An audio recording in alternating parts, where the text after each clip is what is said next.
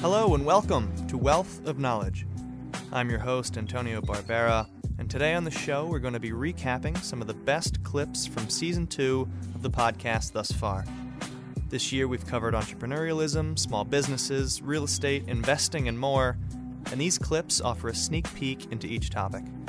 As a reminder, all of these clips come from longer episodes, so if you want to learn more about a particular show, check out the full episodes on Wealth of Knowledge from wherever you listen to the podcast. So, in this first clip, you'll hear Netflix co founder and first CEO Marc Randolph discuss how he and co founder Reed Hastings originally came up with the idea for their video rental by mail company. So, the full title of the book is That Will Never Work The Birth of Netflix and the Amazing Life of an Idea. And we're going to spend the majority of our time really diving into that subtitle to hear your story and what other entrepreneurs can learn from it. So let's start with the birth of the idea for Netflix. In the first few pages, you write Epiphanies are rare, and when they appear in origin stories, they're often oversimplified or just plain false. Distrust epiphanies. Your and co founder Reed Hastings' idea for Netflix developed over a longer period of time? Yeah, you know, we all kind of want that epiphany story. It's somehow neat and tidy to imagine, you know, Newton under the apple tree or Archimedes in his bathtub or even the two guys with the blow up air mattress, you know. But it doesn't work like that. Um, and what I wanted to do in That'll Never Work is kind of tell this untold story of Netflix. And that at the beginning, it could have been almost anything. Because back when we, Reed and I, Reed Hastings, my co founder, and I were brainstorming ideas, yeah, we thought about video rental by mail, but we also thought about crazy things like personalized shampoo or custom baseball bats and these crazy ideas. And in fact, the idea that we came up with for video rental by mail at first seemed amazing because there's this $8 billion category. Um, the entrenched competitor um, left a lot to be desired in the customer experience category. Um, so it sounded great, but back then it was all um, VHS, those big cassettes. So even that idea was a bad one and it got abandoned. And so over a period of months, you know, we kept going with ideas until we heard about that new thing called the DVD, and that really is what unlocked the possibility of um, doing video rental by mail. So I want to set a timeline for your work at Netflix. You start the brainstorming for the idea in spring of 1997 by the fall of 1997, you have your seed money, the 1.9 million from co-founder Reed Hastings, and then by April 1998, Netflix is launched. So I have a few questions from this. Start with this one. Uh, how on earth were you able to build a brand new product in six months? well, I'm not sure whether you're. Uh, how did you ever uh, comment on how long it took? Like, how could you ever have spent six months? We could do that in an afternoon for probably a nickel or free. And it's true. Uh, but back then, this was 1998. This is 21 years ago. And certainly the technology was not in the same place it is today. That if you wanted to build a website, you couldn't just go and download Squarespace or something. You had to build it yourself, every line of code. You wanted to take credit cards, you had to write your own credit card processing um, uh, software. You wanted to do security, you wanted to do redundancy, you wanted to do all those things, you had to do them yourself. And so it did. It took us six months. It took us a million dollars and a dozen people to roll out a pretty basic e-commerce uh, website. It, it wasn't easy. In fact, on that day one, which was April 14th of 1998, the big question wasn't what's going to happen with Blockbuster or what's going to happen with proprietary content or any of those things. It was, is this website going to work? So now I've, I've named Reed a few times, uh, who, by the way, is still at Netflix as CEO. So I'm, I'm curious to know your relationship with him in Netflix's early days. So that goes back probably a year prior. Uh, and two friends and I had founded a really geeky startup doing quality assurance software. Uh, so that's the software that people who are finding bugs in software would use. Um, and the kind of kind of company that no one knows what the hell you're talking about. My mother had no idea what I was doing, but um, Reed Hastings knew what we were doing, and his company, which was called Pure Atria, acquired our company. And the other eight people in the company all ended up being assigned to the basement to form a business unit. Uh, but I was the, I was the marketing kind of business person, and so they pulled me upstairs to run marketing for Reed's company.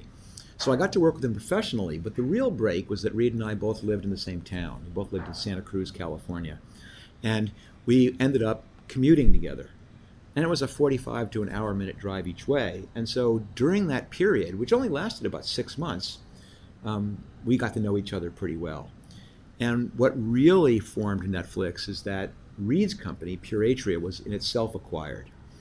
Um, and probably the biggest break out of that was that Reed and I both got fired. But, you know, not, not fired in that awful way, um, but fired in the golden handcuffs way, where in an acquisition they tell you you've got to stick around in case they have questions and they're going to pay you and your stock's going to vest and you can stay in your office, but you have nothing to do. And so after a few weeks of Reed and I going and playing golf together and going off scuba diving during when the rest of the company was on the retreat, actually doing business, um, I said, I'm going to start another company because I had done five companies prior to coming into um, Netflix. And Reed, um, at that time, didn't want to do another company. He wanted to change the world, um, change education specifically. So he was going to go back to Stanford and get his um, a graduate degree in education, but wanted to keep his hand in. So we hatched the plan that we'd come up with an idea. Uh, he would be the angel, and then I would start and run uh, the company. So Reed and I had a year or so um, of time together. But it was one of those things where the minute I met Reed, I kind of knew this was a kindred spirit, that he was a yin to my yang. You know, that he had this approach so different than mine, but both of us shared this common cultural um, attitude, which was, and you know, now it's called radical honesty. I'm not sure what I would have called it then, but no time wasted on niceties, and no coloring the truth to avoid sparing someone's feelings. Um, vigorous debate, followed by complete understanding of which was the obviously right answer. And so, in many ways, he was a fantastic person to have as a business partner. Amanda Brinkman, creator and host of Small Business Revolution, on the importance of online marketing for businesses in small towns versus big cities. Are there differences in how to approach marketing in a small town versus a big city? I mean, the technology around branding and social media, it's, it's changing and it's evolving so quickly. Uh, and it's so, you know, it's so important based on consumer habits. So, how important is it for a small town business versus a big city business, and what are the differences between the two? So the great thing about marketing today is that uh, when you think about your online presence, you can show up big online. Whether you're in a small town or a large urban area, you can both have the same level of professional website. You can make sure that your um, online listings are claimed. You can have a great professional looking logo. And so what we love about marketing is it really levels the playing field. But it's just as important in a small town to make sure that your marketing is in great shape because not only can people from outside of your town patron your business or find it, but it's really important to be showing up locally. So, for example, one of the businesses we worked with in season four in Searcy, Arkansas, is a coffee um, shop, and they also sell creperies, which is a, a definitely um, a unique uh, food option in a small uh, rural town in the middle of Arkansas. But they were listed on Google as a creperie, and they couldn't figure out why nobody would come to them for coffee, or when they searched for themselves, that they were like number 14th or 16th on the list, depending on which search engine they were using. And so we just went in and helped them claim their Google listing and fix what they were listed as. And so businesses have control over that, but it's especially vital in a small town that you have that, that local search locked down and that you're listed the way you want to be, that your hours are accurate, and that you're responding to reviews. And so few businesses, whether it's in a small town or a large urban area, haven't uh, made that simple step of just uh, claiming their listings.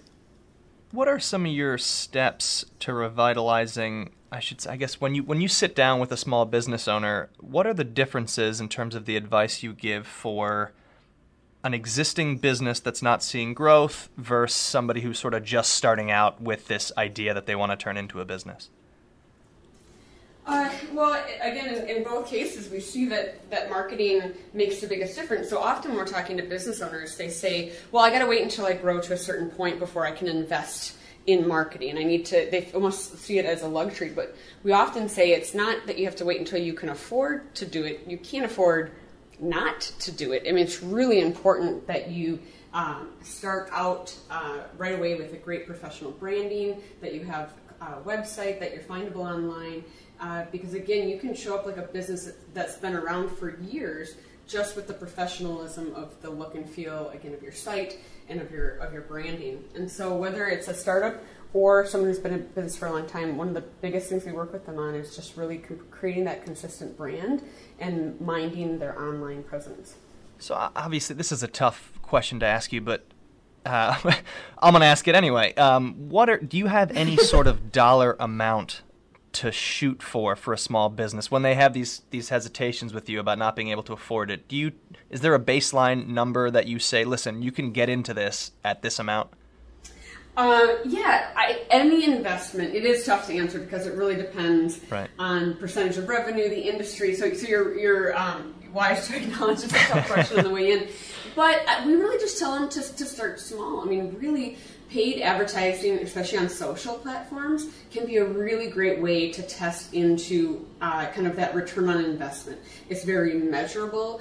There's a very low price point to get involved. I mean, it might be very intimidating to a business to do a whole TV ad campaign or or rent a billboard. But you can spend a couple hundred dollars on Facebook or on Instagram, and you can start to measure right away if that's driving traffic to your website, if you're seeing some conversions from that, what kind of engagement it's driving. I think a lot of uh, businesses are again waiting for to get to a certain point before they start dabbling or investing. But even just with a couple hundred dollars, it's great to just experiment with it and, and see uh, what that return is. And then you can decide to invest more. Communications coach, speaker, and founder of the Ask Like an Auctioneer platform, Dia Bondi, on how women can approach asking for better compensation at work. So you talk about that ask. I think a big ask is, is the salary step now, and the salary negotiation, and also just asking for a raise outside of that maybe yearly career development meeting. So for women, this is obviously a bigger challenge than, than I think it is for men. Uh, what are some some positive steps that you think women can can take to, to advocate for themselves? Sure. So I think it's similar to the answer I just gave you before, which is getting really clear about what you want and uncoupling what you want from what you think is possible. like it's okay for us to really um, get clear about what do I want. I, I I'll just draw on another example from one of my workshops. Um, recently, I had a woman. Um, come up for the live coaching portion and she was looking to she was right on her like third round of um, of interviews she was early in her career um, uh, also actually in the space of legal interesting legal and tech and she she was looking to leave her organization was in negotiation with another organization was about to get an offer and she was defining her salary. And when i brought her to the front of the room and said okay you don't have to tell us what your salary is now but tell us what you're going to be asking for and she offered a number and the whole room sort of blew up you know? The whole room thought wait a second.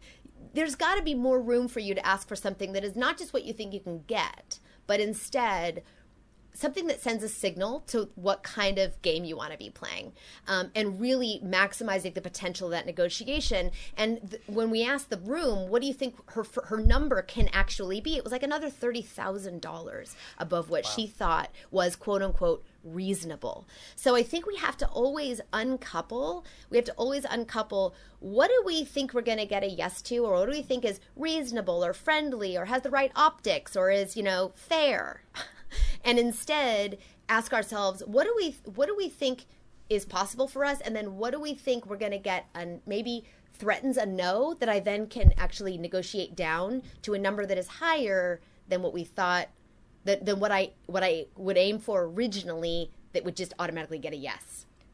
And there's, over and over, I just to add one more thing, I'm sorry, over and over again, it's just to know that you can negotiate. That, I mean, that's basically what I was going to say. There's, I think there's a fear. Let's say you, you want ten thousand more dollars to your salary or something. There's a fear that if you ask for too high a number, your boss is just going to fire you and say no thanks. Like that guy will, you know, never come back. As opposed to no, but here's what we can do instead. So that, that that's a great point to bring up. Yeah, you, are absolutely right there. That that I see over and over again that there's a fear that if I ask for too much, it'll just kill the conversation altogether. Right And and 9 times out of 10 it does not. And if it does, that's a sign that maybe you're ready to look elsewhere. U.S. News travel managing editor aaron Shields on how to maximize travel rewards credit cards to fly internationally at little to no cost. So, we will get into your personal examples in a minute, but the first question I want to ask is what I think a lot of trip planners deal with when trying to find the best price. This is what happens with me. You start on one travel site, then that links to three of the best deal sites, and then those three link out to nine other sites, and suddenly you have 15 tabs open, you have no idea which are reputable, you can't make heads or tails of your itinerary. So, how do you, Aaron Shields, travel expert, how do you clear away all the noise when shopping for airfare or hotels? Yeah, I definitely agree. There's a lot of information out there, and it can be really hard to wade through. For me, it's really helpful to pick the destination or destinations I'm thinking about traveling to first. Start there. If you know you want to go to the beach or if you want to visit Europe, you kind of do a little research about those destinations and pick those out first before you even start looking at deals, points, miles, hotels, flights, things like that. So once I decide on a destination, then I look a little bit more closely at the hotel options that are available, uh, see what's available, what gets good reviews, what the photos look like. Um, when I'm looking at reviews, I'll look at sites like TripAdvisor, uh, Google reviews, Booking.com, even U.S. News Travel to see, you know, what travelers are saying, what experts are saying about this hotel. How's the Wi Fi? Are the pools really nice? Is it really hard to get a spot at the beach? The practical things. Obviously. So, yeah, that's kind of, I would say, start with your destination first, figure that out, and then move on to the hotels and the flights. So, you've picked a destination, you're ready to start booking. At this point, let's look at one of the trips you took that we that we discussed earlier, the trip to Italy. Uh, how did you plan out that trip to save as much as possible? Sure. So I had a wedding that I was attending in Italy, in northeastern Italy, a, little bit outside of Venice. I knew that we had to fly into Venice, and I knew that it was going to be in August. Uh, so I started by taking a look at what flight options were available from DC. That's my home airport what's really nice about that is we have a couple options. We got BWI, Reagan, and Dulles. Uh, I used Google Flights to kind of figure out what sort of airlines flew to Venice, uh, what you know, what options were available. So I ended up finding that United had quite a few flights, and United is a really solid option for me because Dulles is a United hub, so there are always a lot of options for flights out of Dulles, whether it was to Italy or elsewhere down the road. United was also a good pick for me because I have a Chase Sapphire Reserve card, and so you can use points from Chase Sapphire to transfer those to the United program as well. So I knew down the road it would be a good option. So you had that card already. That was not something that you bought or that you applied for because of this trip. You already had it. So I had one card previously, and then I did apply for the United Mileage Plus Explorer card for this trip specifically. Okay. So for that one, it ended up being uh, 60,000 bonus points uh, that you get if you spend a certain amount. I got those points, and then I got the card in January, and then ended up booking it closer to April. That was the United card. Correct. Nice. Yeah. So then you took those points to the flight, and what percentage of the flight were you able to get free with those points? It covered the whole flight, uh, with exception of taxes and fees. Uh, what was really also nice about the United card is that it covers two free checked bags if you are traveling on if you book it on that card. Uh, so I paid for my taxes and fees on the card. I booked kind of the lowest fare available, and you know they have the basic economy fares now, so if you have that card, you can still book a basic economy fare and check a bag if you need to. And you also get priority boarding, which is pretty cool as well. And so, how? What were some of the qualifications for that card that you needed? Some of the thresholds that you needed to meet in order to get those points, and then how quickly were you able to pay that off? Was that something that you had to spend a certain amount in a certain period of time before you could get the points? Yes. So pretty much for all the travel rewards cards, there's going to be a threshold. It's typically somewhere between two thousand and four thousand dollars you need to spend in anywhere from one to three months.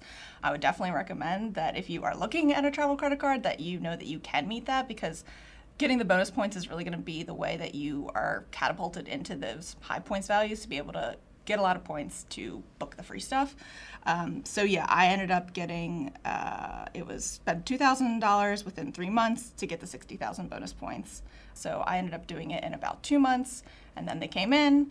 Uh, I just basically used what that card for everything that I needed in those two months, uh, and didn't use any of my other credit cards. So, like January, February, March. Right. You had already paid it off. You had the points, and now you're off to Italy. yes, off to Italy in August. Very exciting.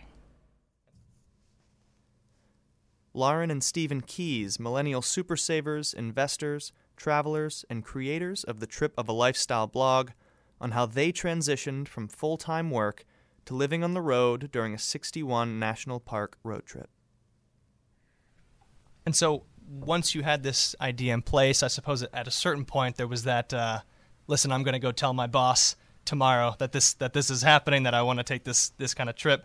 From that moment, how long did it take you uh, to prepare for the trip that you would end up undertaking, this 61 national park trip? So, um, in terms of like working things out with our employers, I want to say I gave my boss like probably six months of notice, something like that, um, when we had the idea. And I Same ki- for me, actually. uh, we both approached our employers like, um, you know, we're we're planning to take this trip, and it's going to take us about you know seven or eight months, something like that. So you know, we could leave our positions at the company, which is not necessarily what we want to do, or we could work something out where maybe we take some of our responsibilities on the road with us part time. Both of our jobs involve a lot of stuff that could be done from a computer, and you know, maybe we just pick back where we left off when we come back.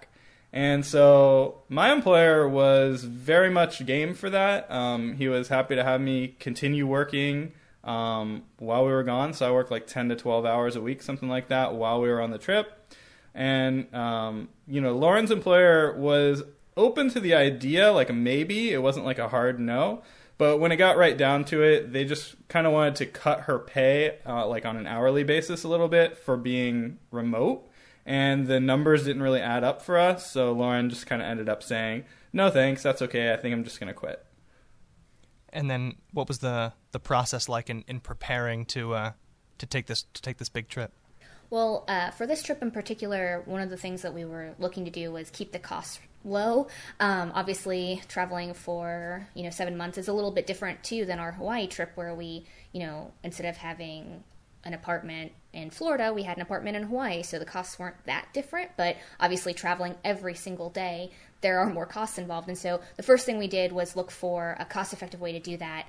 And we decided on living in a van. Um, and I say that but you know really we kind of were sleeping in a van not not living in a van. Uh, we got the smallest possible uh, compact cargo van literally just big enough in the back for a full-size bed built some storage underneath it um, literally some planks of wood.